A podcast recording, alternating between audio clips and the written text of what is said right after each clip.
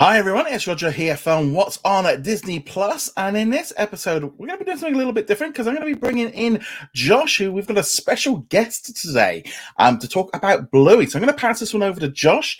Um, so here we go. Thanks, Roger. Uh, hey, this is Josh. Thrilled to be with you guys, and uh, we're going to be talking today about Bluey, the huge international hit show uh, out of Australia. And so, to kind of have a great discussion about it, to have sort of go beyond the surface about it, we've actually brought in the co-host of Gotta Be Done, which is the original Bluey podcast. Uh, Mary, Mary, thrilled to have you with us.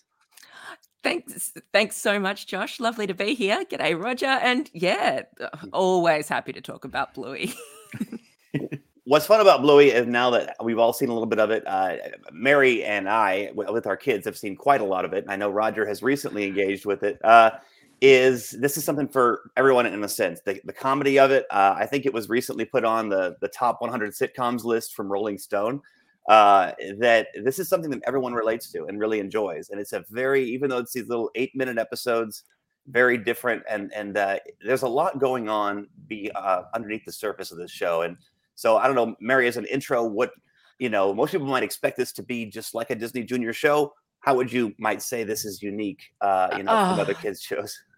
Wow, where to start? Look, mm. um, Josh, I used to say it was it's you know it was different because parents could actually sit down and watch it and not just want to die. Um, but now I think actually it's more than that. Bluey will change your life, and that is just because this tiny little show about a family of dogs just packs in so much heart and um, yeah, just really honest storytelling um, about what family life is like. It's not it's not those classic stories of oh you know someone's forgotten your birthday and just stress about it all day. It's not it's not though you know anyone who's watched kids TV could probably rattle off a hundred of them. But uh, Bluey is so original.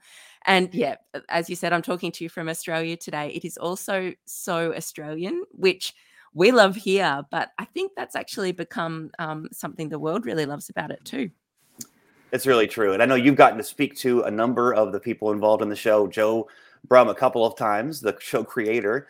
Um, and I see that you've got the show protagonists there, uh, right there with you, uh, Bluey and Bingo who are well actually uh, i'll pull you up josh because it's not bluey and bingo it's bandit and chili who are the oh, parents. Okay.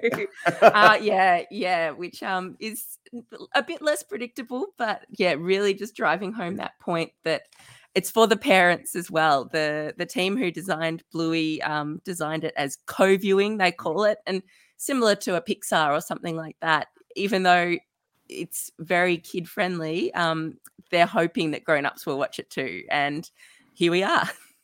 I think that point you made about how it's written is so important because it, it, it isn't about memorizing letters or numbers or even some kind of high-handed moral lesson. You know, that's what a lot of these shows out there have. They're the, the dog gets lost or you know something like that it's you know it is this interesting kind of celebration of sort of that parent child relationship to me it's also about just the wonder of, of how kids think, you know, and how they operate. Uh, it's there's just a, a, natural and organic feel to it that is is so different than the shows you see.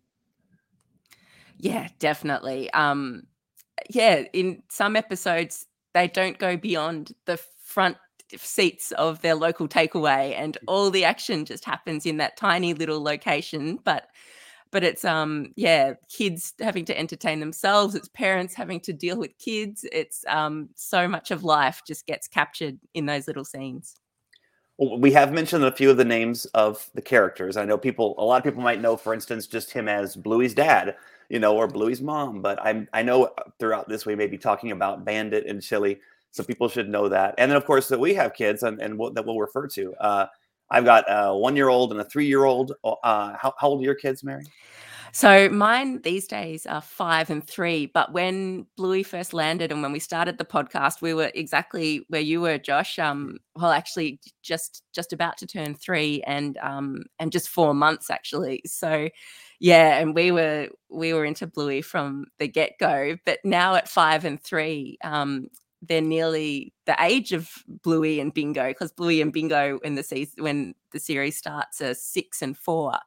Um, so yeah, that's watching my kids grow up through the lens of what Bluey and Bingo are doing, and um, yeah, drawing the comparisons. And sometimes the comparisons aren't that flattering. It's uh, it's been very educational. But what do your kids love about it most, Josh? I see them repeat the games. You know, we've actually gotten certainly into games like Keepy Uppy with the balloon, uh, which is I know a, a, typical kids game, but the way it's taken in the show is just so outrageously fun. Um, you know, Magic Xylophone, other things like that. He is just so into it. And I will say, actually, he's about to turn three, so he's not quite there yet. It's in it's in March, so we have a little bit a little ways to go. But um, you know, they they're uh, they certainly love the the bright. I think the younger one, you know, who just turned one, that she loves the the bright colors and the music, you know, the theme comes on and they just want to dance and, and they get so excited. But, you know, there is, you know, just uh, I think stuff they can relate to in it. I think they, you know, see the characters, they see them discovering the wonder of it, the humor of it. You know, the kids' laughs are just like, you know, they they're just so natural there. They don't they don't feel acted. And and I know that that's one of the interesting things about behind the scenes of this show is that they don't talk about the child actors uh, who they have on the show. If you would want to explain that a little bit. Um, I know that they it sounds like they have a mix of both everyday kids and then some who are professional actors.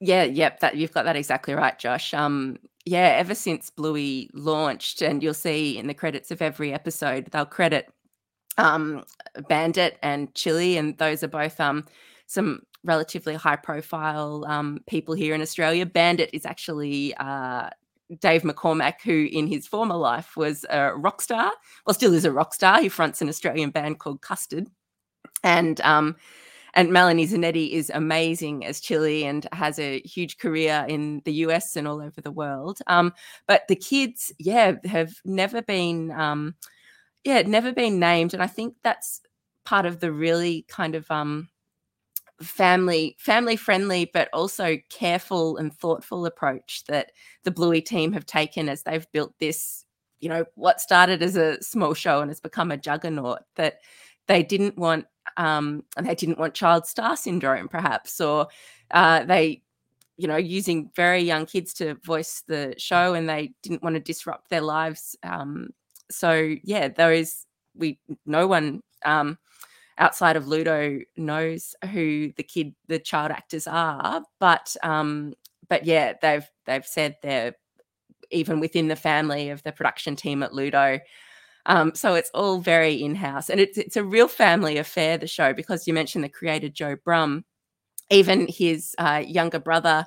Um, Dan Brumm does all the sound on Bluey and plays uh, Bandit's younger brother Stripe, which is a really fun role. Um, and I think he's a yeah perennial favorite. Um, and then even and Joe Brumm's mum as well, Chris plays Bluey and Bingo's nana or grandma in the show. So um, you get that sense watching it of just how important family is to the creators of Bluey. And I think that's what's informed that decision about the kids too. And I know they don't name the kid actors, but you, you think perhaps maybe it is one of the Brumm's daughters or, or that they're involved, you would think. Um, I don't know. Uh, yeah, it's uh, I don't know when when that will ever be revealed, hmm. I guess. Uh, but yeah, it's it's um it's interesting to think about. you you mentioned Ludo Studio, and so I want to give people an understanding that this is not the typical Disney Junior show. This was acquired by Disney to show up on Disney Plus, uh, and and it is produced in Australia by, as you mentioned, Ludo Studio, uh, who what is which was created by Joe Brumm, and is really this is the first production of that studio, if I'm not mistaken, right? I mean.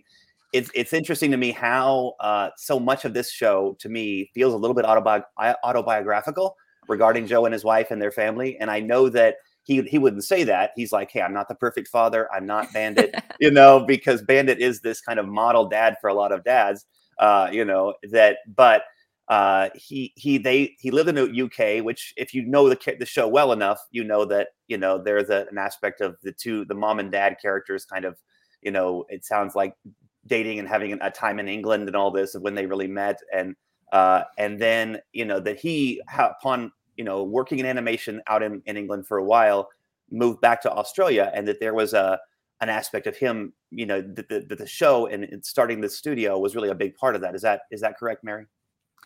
Yeah, uh, look, that's absolutely it. And um, I think starting the studio and um, Joe Brumm's studio is called Studio Joho, and um, yeah, then this this idea his got picked up by the Ludo team, who had already done some um, child animation things. But yeah, the definitely, I think um, Bluey came into being because he he and um, his wife had had their two little girls, and they were um, sort of yeah working like being inspired by that, but also looking to what to create next. And um, Bluey came out of that really, uh, I guess, what can be a pretty um, pretty vulnerable but also inspiring time for a lot of parents. but mainly sleep deprived, possibly. That's right. Yeah, and, and certainly these idea of the games being the center of the show that that does come in a lot of ways from his daughters, um, which is is really interesting. He says, "I just, you know, you can see him in so many interviews. There was just a very good feature that ha- that was published in the Independent uh, that is worth uh, seeking out." But uh, where he says, you know, hey, I, I I was up early with my girls. You know, we were they were playing these random games, and kids don't even always know how something like a cafe runs you know and uh, and so they were just inventing kind of their own rules and their own you know process of how things flow and that in itself is just so ridiculous. It's fun. It's you, you get to see how kids brains work in a sense and uh, just sort of that celebration of play and that there's a lot of even research about play that goes on uh, in this show. Uh, could you comment on that mary yeah, look, that's um I think you've nailed it there, Josh. That's um yeah, how Joe Brumm has talked about this show again and again. And then it is also just what so many parents who watch connect to. Like like you say, the kids um yeah the kids in our house um you, you go to any park in australia and you will find kids playing go away come back on the swings or playing setting up a cafe or doing things that are just uh you know there's just enough similarities that you're like, okay, these kids watch Bluey.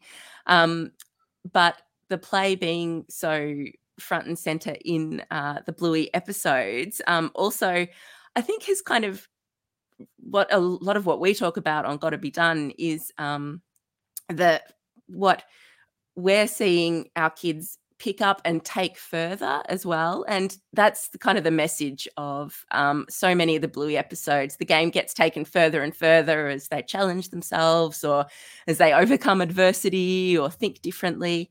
Um, and yeah, I think people who are watching Bluey closely enough are seeing that play out as well.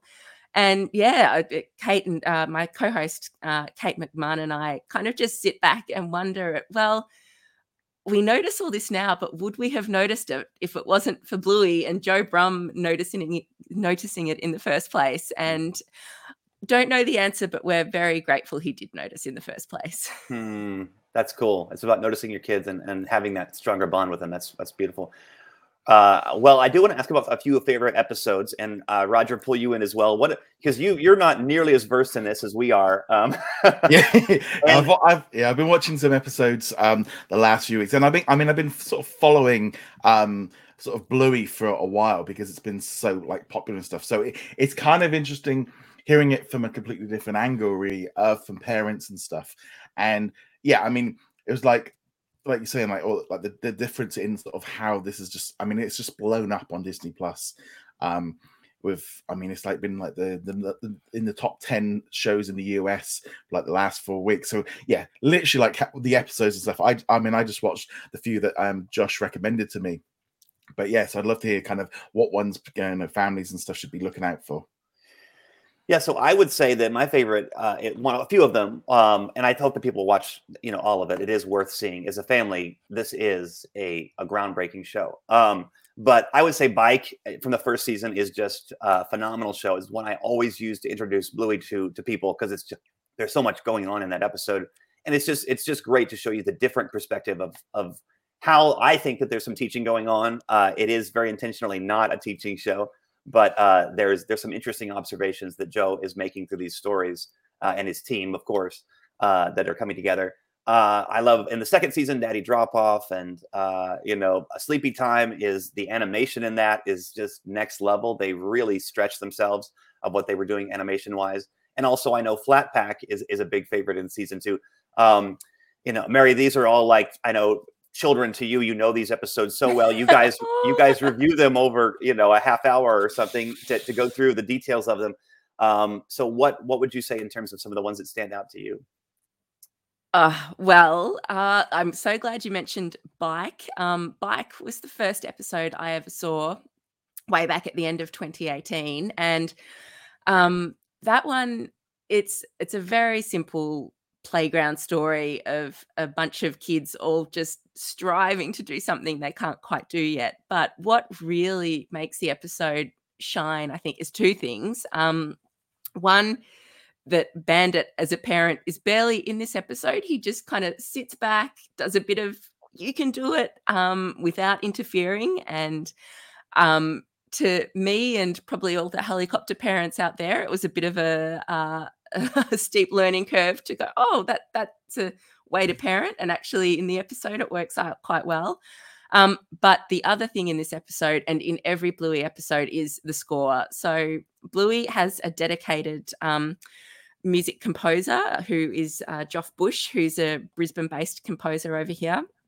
And this particular episode, Bike, takes uh, Ode to Joy, so Beethoven's uh, seventh, maybe, uh, definitely a number, um, and starts just with a little, like the sound of a little kid practicing the piano, just a few kind of plinking notes, and builds up into the most amazing, heart wrenching, and you will cry kind of score. And um, that for me, just yeah, I was transported by that episode. I've been hooked on Bluey ever since, but it's also made me every episode of Got to Be Done we do. We really deep dive the score. I, I have no musical knowledge, but uh, my co-host Kate does, and between us, yeah, we work out exactly why a piece of music in that's backing some animated dogs um, makes us cry probably seven out of ten times. um, and yeah, and the other episodes that do that definitely Sleepy Time. Um, definitely Flat Pack, uh, which is an original score. Sleepy Time has the um, the planets as the score. Um, Gustav Holst. Um, but yeah, I'm trying to think of an episode to recommend if you don't want to cry. And I think probably the perfect one to start with is Takeaway from season one, which is just the story of Bandit going to pick up his Chinese takeaway with the girls and the chaos that ensues. Um, that episode's being compared to an episode of Seinfeld, um, in that just the the level of chaos upon chaos and hilarity upon hilarity that it builds. And yeah, anyone who uh, isn't keen to start with crying when they watch Bluey, I think that's a really good place to start. Yeah, the music. There's so much thought and care put into the music, and I think it's one more example of how this is not the typical kind of uh, Disney Plus show in terms of just the detail of it. I know that this, there are some great Disney Plus things, but I just, you know, uh, I, in terms of Disney Junior and and what goes on uh, in that particular realm, I, I, think there is just so much put into this that is that is uh, you know extremely thoughtful, um, and so many classic pieces. You know, even your kids are just getting familiar sometimes with Mozart and with you know a lot of these uh, you know Beethoven etc these great composers uh, you know just through the the soundtrack. So that is that is fascinating in and of itself.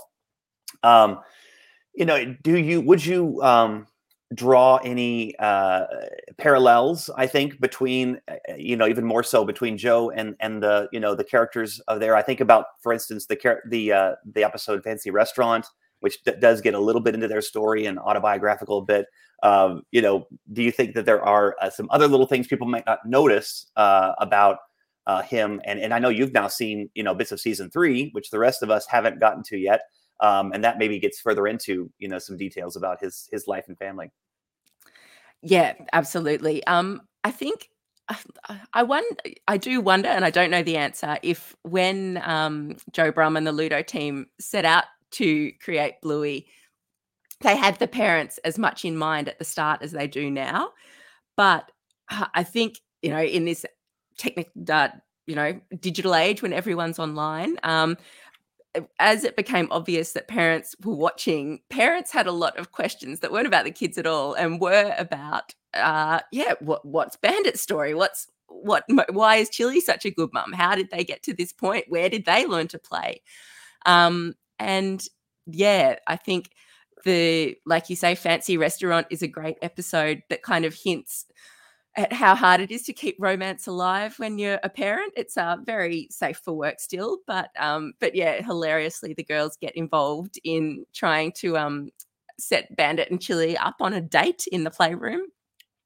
Um, and yeah, season three brings a lot more of that home as well. We get um, a flashback episode uh, called Fairy Tale that actually we get to see Bandit as a um, as a very colorful 10 year old and oh, maybe eight year old. But anyway, yeah, back in the 80s, and its parents will be in stitches watching that. I think um, it's a very Australian 80s, but I think there's relatable stuff in there no matter no matter where you were in the 80s if you can remember it um yeah so that kind of um thing i think that and that so much is packed into those episodes when either it's a flashback or when there's some chat between um, Bandit and Chili, for instance. There was an episode where uh, some parents were sitting around on a rug as the kids played, and there was just a couple throwaway lines that made it clear they were watching Stranger Things and like debriefing on that. Um, so yeah, there's stuff in there for parents that goes whoosh over the kids' heads, but um, but gives then real parents in the for real life playground something to connect over. And that did you see that on Bluey? Um, and yeah, that I think they're very committed to giving the parents what they want. Um, which yeah, we couldn't be more happy about. It got to be done because it's what we want to. and it is a very fun uh, podcast. I do hope people do check it out because it's it's there. You guys go in depth on a lot of things, and you do. I know that you got to interview, for instance, Joff Bush, who you just mentioned as well, uh, the music composer, who who really gives you some great details of uh, of of the show. You talk about parenting, and I think there is a lot of debate and discussion around uh, parenting philosophy and ideas that are in this show. Um, some people, for instance, would see uh, Bandit and Chili as these kind of unattainable parents that they're able to to spend all this time playing with their kids and you know just kind of engage in the midst of this pandemic, of course, that we've all been in. Uh, that they have this, it seems, endless amount of energy and time, uh, you know, to, to engage at that level. So I don't, I don't think that criticism is necessarily fair. Um, but uh, it, it is interesting to me. I think there are a few episodes where, as a dad, I, I feel like okay, this may be going a bit too far in in the level of kind of you know, I don't know if you want to say disrespect, but just sort of, you know, I mean, at, at, the grocery store, I think where they're kind of treating him as a child, and you know, it's it's one of those things where I, I did an article that was like, hey, five life lessons from Bluey. Here's a couple to ignore, you know, because it, it because it, it was kind of like you know there just isn't an understanding of the of those uh the differences you know maybe i'm being too uptight about it but i'm just like you know i don't you know i it, it uh, I do think there's maybe a, a, point when play can go too far. Maybe they, you know, maybe I'm just being uptight about it. But you know, uh, what would you comment on just the whole all that parenting discussion that's around the show? It is, it is. There's a lot going on there. Look, it it definitely highlights that um yeah everyone parents differently. I think I think kind of Bluey has a very clear jumping off point that's just yeah if you're going to watch Bluey you've got to accept as a base that um, kids are naturally cheeky.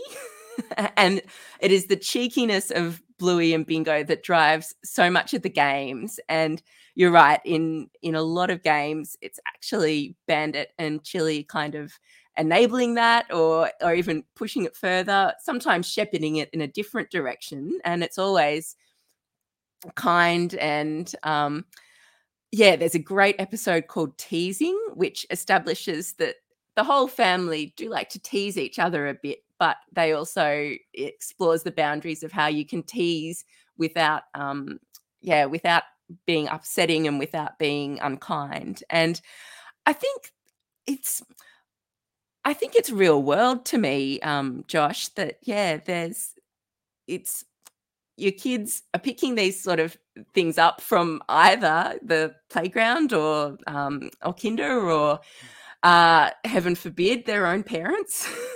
And uh, yeah and i think uh, yeah i think bluey's holding up a mirror more than um, giving kids permission but that said there are some very cheeky catchphrases in bluey which uh, i've occasionally put my head in my hands and gone oh i'm going to be hearing this one for months and yes i have been I was just going to say, um, do you think there's some cultural differences, obviously, like with it being an Australian show, with like what maybe like like with how Americans are looking at it? Because um, I mean, I know, I mean, there was reports of certain words like dunny and brekkie and stuff like that being picked up by American kids.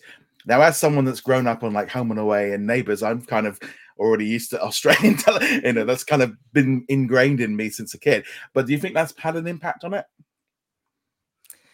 Yeah, that, that's a really good point, Roger. Uh, I think it's been, um, yeah, it's in a way, it's almost made people more interested because, for instance, you know, the the American families sitting down to watch it, their parents like, well, what does that actually mean? It prompts the Google um, if if it's that strange, and there are some pretty strange concepts. A bin chicken is a recurring theme, which is actually an Australian bird that um, called an ibis that you find in most cities just uh, picking scraps out of the bin. Uh, so yeah, a lot of American chat about bin chickens in the last couple of years, which has been delightful and kind of disturbing to read. Um, yeah, I was going to say, I yeah. remember seeing seeing some of them in the park at Sydney for the first time, and literally was just like, I thought I was in a zoo. I was like, I've never seen anything like this. it was just like, like, what is that thing? uh, they, they almost look like miniature dinosaurs. So they are very worth noticing. But yeah, um, I had like off the back of Bluey, I had the experience of um, uh, a friend had been to a zoo and was showing my little boy the photos of the zoo and oh yeah here's the elephants and here's the giraffe and he just suddenly stops dead in his tracks he's like bin chicken and you know up there on top of like you know one of the animal shelters there's a tiny bin chicken in the background and that's the highlight of all these amazing animals at the zoo that he's actually gotten to spot a bin chicken. So, you know, yeah, the I think the um the cultural interest is justified because we are a pretty weird mob down here. Um, and yeah, Bluey Bluey's pretty proud of that. Mm. I think it's it's never going to shy away from that.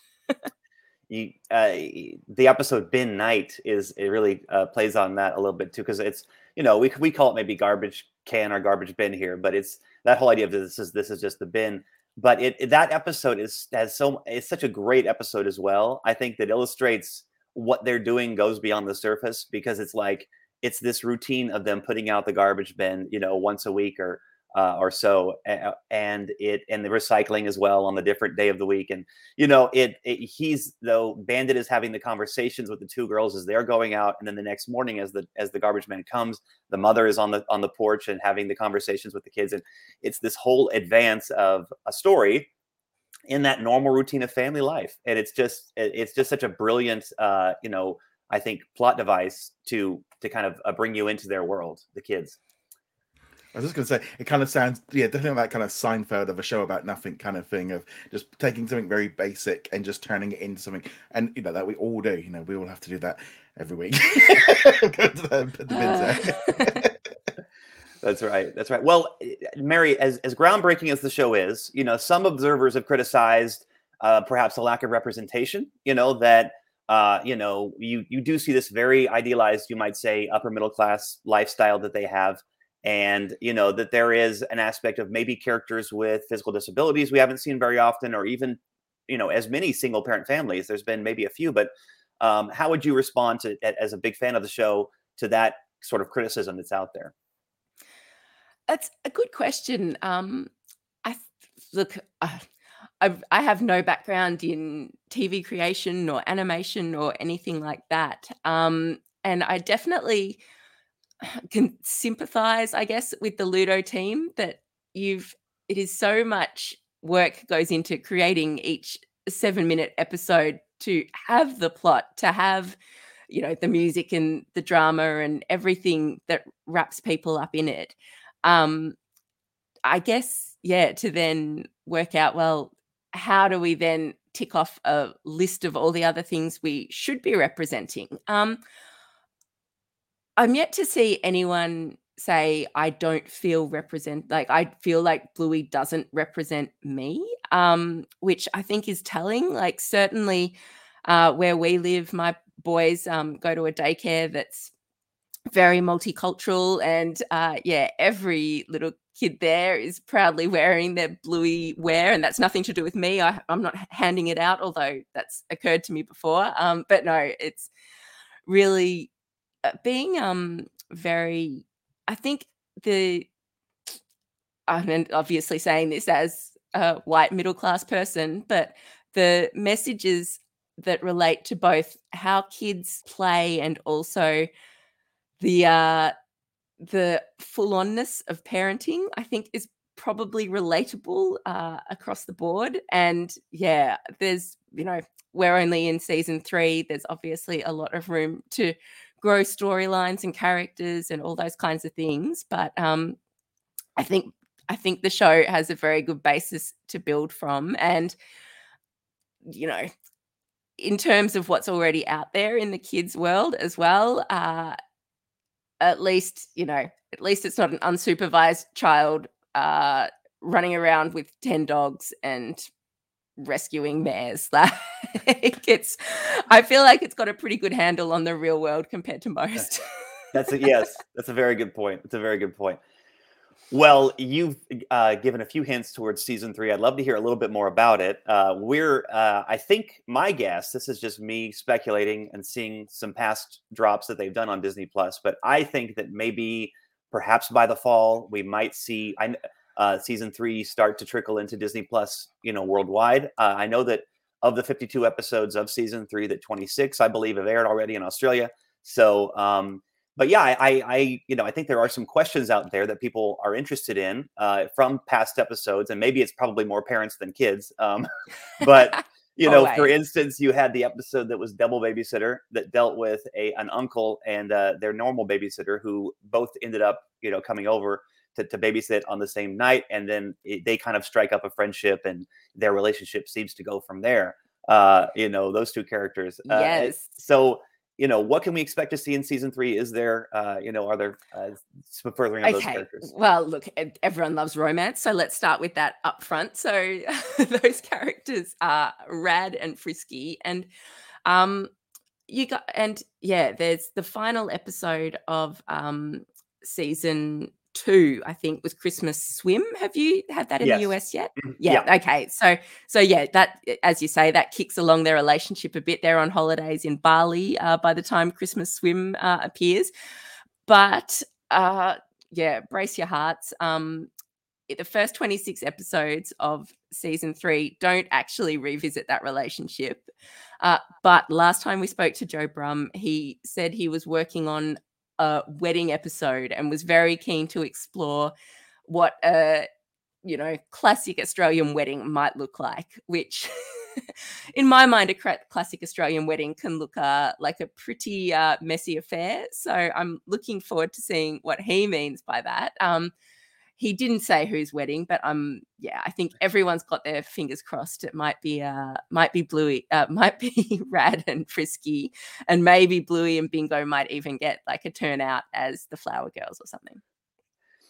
And uh, I guess other aspects. I know that you know maybe we're going to learn some more about Bandit and Chili in terms of what they do, and but it, uh, is it going to be? Is it a lot of what we expect and what we love about the show? Uh, look, if these latest 26 episodes, I think um I think people will enjoy like you're going to love them. Um but I think people will enjoy seeing Bandit and Chili maybe not at their best. Uh because as you say, you know, they're held up as these perfect parenting role models and that's you know been true to more or less of an extent they certainly have their moments of uh, frustration um, but yeah the frustration maybe goes a bit deeper um, in this season three.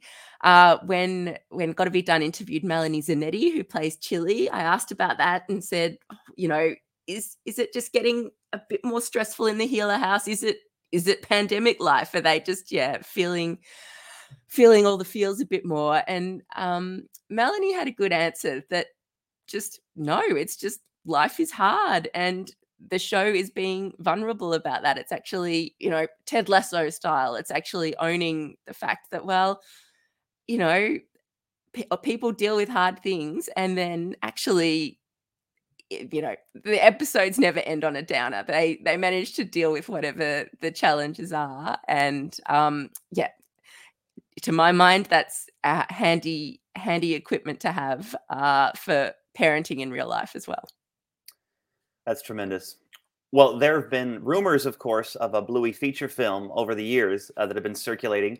Um, but I know as well that they've done even a stage show out in Australia, and I assume you've seen that. And I, would love to hear your thoughts on that as well. But then maybe the possibility of, of, of, a, of a larger production that might be coming. Absolutely. So the stage show is amazing. It got very um, pandemicified, I guess. there was a lot of toing and froing and waiting and people holding onto their tickets and wondering would they ever see it. But um, yeah, it's been touring um, since uh, probably December last year now. Um, going around pandemic hotspots um, in Australia. And yeah, it's amazing. It's a collaboration with a theatre company that um, created these giant puppets. Um, and it's the voices of the original actors, and the puppets are moved on stage by um, by these energetic, uh, hilarious puppeteers, and it's just it really is the most bluey thing you could ever see. It's beautiful. Bin chickens appear. Um, so does a long dog, which we haven't touched on, but a long dog for anyone who's been watching Bluey and wants to uh, go back and start again at the start is a tiny little sausage dog toy that's hidden in every episode. So um, an Easter egg that you can track down. Uh, you have to watch pretty closely to find it in some episodes, but yeah, it'll it'll add layers to your Bluey watching experience. And um, yeah, the stage show is great. Haven't heard any more on the movie though, I'm afraid, Josh. Sorry to be the bearer of bad news. Um, it was probably back in 2019 that first whispers came of it. Um, but then since then, uh, Joe Brumm has told us it's, yeah, they just decided that the age group that Bluey's targeted at, the um, the two to six year olds, don't have feature length movie attention spans, which I feel like coming out of pandemic they might actually with all that uh, Disney Plus viewing. So perhaps it's time to revisit that. But uh, yeah, nothing yeah. firm, I'm afraid.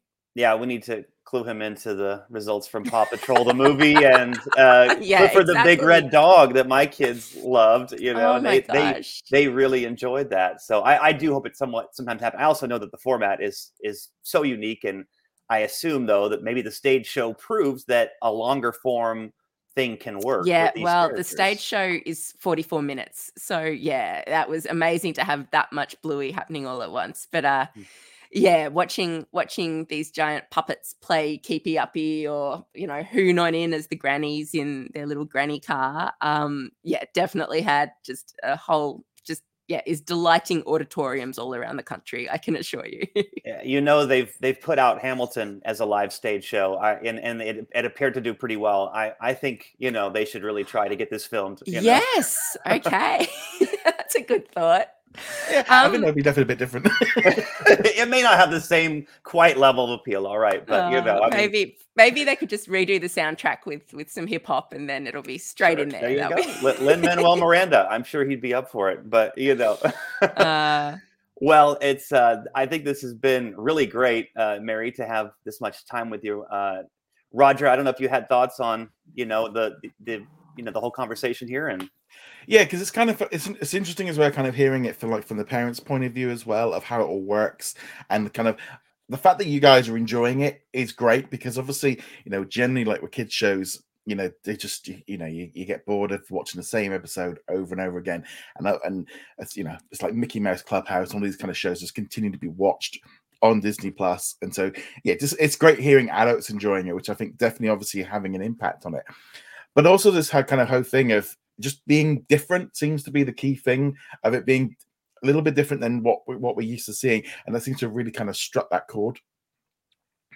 Yeah, I think that Australian cultural really calling that out. I mean, he says we we never try to hide the Australianness of the show, and I think that that really comes through the the language, the little eccentricities, and and you know cultural things that are there. They really they really do draw you in.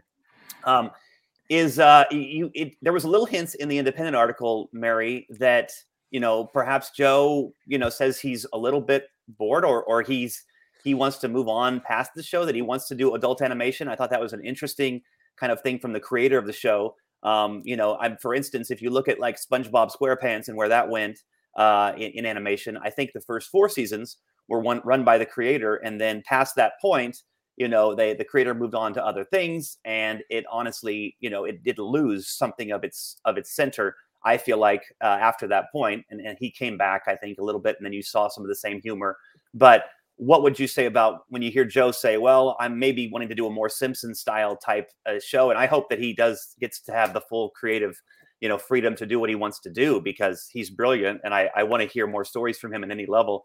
But I, I do think Bluey fans would think, oh, is this is this gonna you know leave us out to dry a little bit? I think I'm tearing up just thinking about it. But look, it's it's a really good question. It's there hasn't been other writers on Bluey so far. Maybe maybe like two or three episodes have had another writer come in with Joe. So I think it's something that um he definitely, you know, feels like he's writing every episode. It's a, huge job to do. And I think he said publicly before, yeah, if you know, if he and the Ludo team weren't having fun anymore, Bluey wouldn't wouldn't exist. Like it's it's a passion project, but that passion needs to be there. I think he made the point in the article that um the part of the frustration uh, or the the appeal of doing adult stuff again is that doing kid stuff is so policed. And even from Bluey season one to Bluey season two, there were subtle changes that we noticed on the podcast, for instance, that um, in season one, the girls had a certain type of seatbelt that only went, you know, from one shoulder down to the hip. And in Australia, uh, actually, you're meant to have like a full harness until you're over six, which is, you know, so the girls weren't in the right seatbelts. And this was clearly pointed out, and they had to amend that and um, get the girls being safe for you know this this seven minute kids show so those expectations and what people notice um, and you know won't someone think of the children? Obviously looms very large when you're creating kids content. Um, this might be interesting to uh, disney plus fans that yeah before um, before bluey joe's studio studio joho did um, a bit of content for college humor over in the us including um, a couple uh, animated shorts that went quite viral. One of them was called Tinderella, which you might have seen, and it was the Cinderella story, but um, but the the princess, you know, swiping left and right, and um, hmm. yeah, her attempts at romance in the crowded bar to find her prince, uh, very funny and worth worth looking up. It's still on YouTube. Um, and the other one was uh, the other one that did hugely well was um, the alternate ending of do you know Pixar's The Paper Man, where yeah. the guy's making paper planes? Yeah, and that um, that alternate ending, uh, yeah, turns um, the paper into a third character with uh, dubious intentions. So, so yeah, there's like obviously children's content can uh, can be played very well for adult audiences, and yeah, uh, you can't get away with as much in the kids' world. So, um, yeah, appropriately, I guess. But uh, look, I don't know the answer to what will happen to Bluey if um, if Joe walks away. But yeah, I I really hope it keeps going because it, it could go forever. You like, yeah, I want my children's children to be watching new episodes of Bluey. Because that was a kind of a question of like, do you think it in some ways like a generation of like, like the next batch of kids might be into something else, and therefore, and I mean, from the creator's point of view, you know, you might be getting that thing of like, you know, just doing the same thing over and over and just running out of ideas. But I did wonder, like, whether or not, like, because you see it, like, um, like with so many different shows, like the Mickey Mouse Clubhouse, the Road, the Roadster Racers, kind of in some ways, the next generation of kids want something fresh for them. Yeah, I, I would say perhaps so. I just knowing kids entertainment pretty well. I, I don't know. I, I think one thing about Bluey is that the seasons are 52 episodes, and that is a rarity in this space. I think to have that many, and of course, it's one per week is the intention, but it uh, I think for them to get an order like that, that's that keeps them busy, you know, for a full year and a half plus. You know, I think getting it done in terms of the scripting, in terms of that whole process of, of production that they do, uh, you know, which is largely obviously done in Australia. So I, I could, you know, I, I could see them moving on. Maybe who knows if it'll go five, six plus seasons. I hope that you know it, it goes as long as as they feel it's right. I I do think that you have the issue of sometimes shows being sustained past the point when they're great, and so I do think that there's an aspect of quality and excellence to to the brand, and uh, you know. Uh, we're all familiar, for instance, with the Disney directed to video sequels. I mean, they did like, you know, Bambi 2 and stuff like that, that, you know, uh, and some of these that just didn't have any business being made, but it was all for the quick buck. And so I have appreciated that there's been, even though Bluey is a global phenomenon, that it's right now, you know, I think they said at the toy license, uh, you know, show that it's it's saying this could be the number one, you know, uh, kind of toy license uh, worldwide. So it's it's not like this isn't being exploited. And, and by the way, people might assume that Bluey is going to show up in the Disney parks um, this is not a Disney owned character, so they should know that that this is a little bit different. I don't think they have that license figured out yet. Uh, you know, for the for the theme parks, and regardless, it's not a Disney owned uh, character. So this is something they've brought in, and I don't even I don't even know how long, frankly, the license with BBC is. You know, for the show, if ever this show left Disney Plus, I mean, you would you you know you the the weeping and gnashing of teeth, you know, that would be out there would be uh, quite significant. So I hope that Disney does lock this up for you know many many many years to come in terms of it being on on their service. But um, I don't know. Any any thoughts on all that, uh, Mary? Oh, where to start? Um, look, yeah, I so the season. So we're in season three, as we've talked about in Australia. Um, yeah, season four hasn't been commissioned. Um, and I think it's usually one season ends before the next one gets. Com- oh, actually, no, I think previously, um, yeah, the next one's been commissioned before the previous season ends. So they've still got, you know, probably at least six months before that ha- before the second half of that season is out and we're um and yeah we're at well will they or won't they kind of time. Um probably another question of will they or won't they um, and and how and the logistics of making it work. Also um, josh i don't know if you've read about this but uh, because the girls voices are so distinctive and they're obviously young kids how to manage seasons and seasons as their voices get older uh, whether like a peppa pig you can switch in another voice actor and hope no one makes too much of a fuss or um, or you just get the kids to act down, which I guess you can't do forever. But yeah, that's um, I heard uh, Joe Brumm interviewed on that, and he didn't really have the answer. Like it's something that's still very front of mind as well. We we need to work this out, and yeah, it's um just one of life's challenges, I guess, that kids grow up. definitely well, I mean, a definitely a theme that fits Bluey. well, I was kind of kind of fits a lot in with like the Disney Channel shows because there's so many of them. Obviously, you know, they start out younger and they've only really got like a couple of years really to film them. And so I know, mm. like when they get cancelled, a load of people will be like, "Why are they cancelled? It? I love it." It's like, well, they, they like they're 18, 19. Yeah. yeah, yeah. you know, they're not they're, they're not, not kids anymore. Yeah, you know? and I, pub. So it's, it's that kind of thing. Like obviously they did do it with Peppa Pig, where they kind of changed the voice, but you know, will mm. it be mm. the same? here, here in the states there's a radio drama that it's, it's rare to have a radio drama still going but there's one called adventures in odyssey that's been going since 1987 and uh, uh, they've they've cycled through kid characters about once every five years or so for that reason because they the kid grows up but then they've had older characters that are a central character of the show uh, mr whittaker who's kind of that grandfatherly figure and they've had three different actors play him um, because they've had people pass away who were you know the original voices of the of the actor and so it's really wow. it's it's it's yeah i mean it's interesting because in 87 and in the 88 89 when they first introduced the character he was a world war ii veteran um, and, oh, yeah. and and now the character is still going and you're like how old is he? wow. So it's it's interesting. There are ways to get around it when you recast, and but then like the logic of your show starts to fall apart a little bit uh, in yeah. terms of some details of it. So that's um, why Doctor Who works so great. They just get yeah. again. That's right. Well, well it, there, there's ongoing conversation about uh, the house that the Heelers live in, and the fact that um, the layout seems to change occasionally to fit whatever whatever antics are going on in the episode. And um, yeah, there's a big Doctor Who parallel there that it's bigger on the inside. Um, so yeah, perhaps perhaps time traveling in the Heelers world is the next step. Well, it's interesting because my wife and I we were out this weekend and we talked to somebody in their 20s and she mentioned Bluey uh, you know, uh, and and I think it was about I guess she was getting her phone upgraded actually, and she had all these episodes, of course, downloaded on her phone, and she had to clear them out to to get the replacement made. And she and so the the lady at the Apple store said, "Oh yeah, I love Bluey," you know, and she, I don't have kids, no, I just watch it, and and so that was rather surprising. But um, what would you say to folks maybe who haven't given this a try, who may have kids, who may not have kids? Um, why uh, should they consider giving giving Bluey a chance?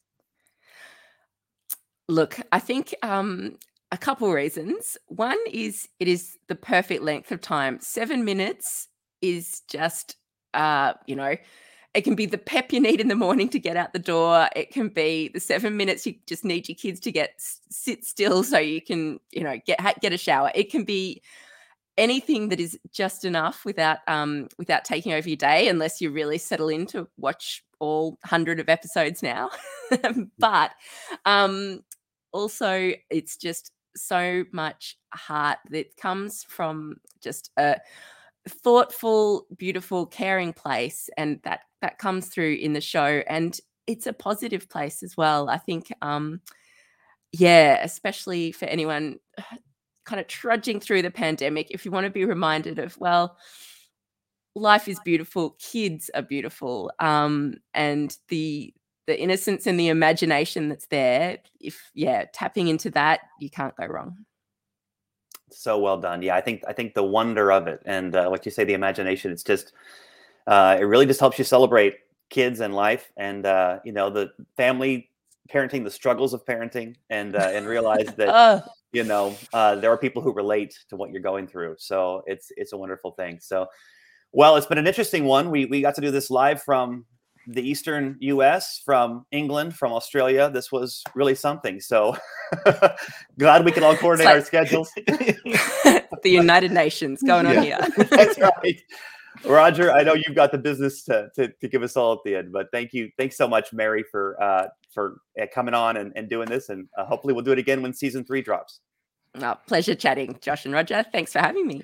Thank you much. And yeah, Mary, do you want to just do another quick plug for uh, the podcast? Everyone knows where they can find oh, you guys. I would l- love to. Uh, yeah, look, we've talked for a long time about Bluey. Believe it or not, our Got to Be Done, uh, the Bluey podcast talks even longer, about a seven minute episode every time we're recapping.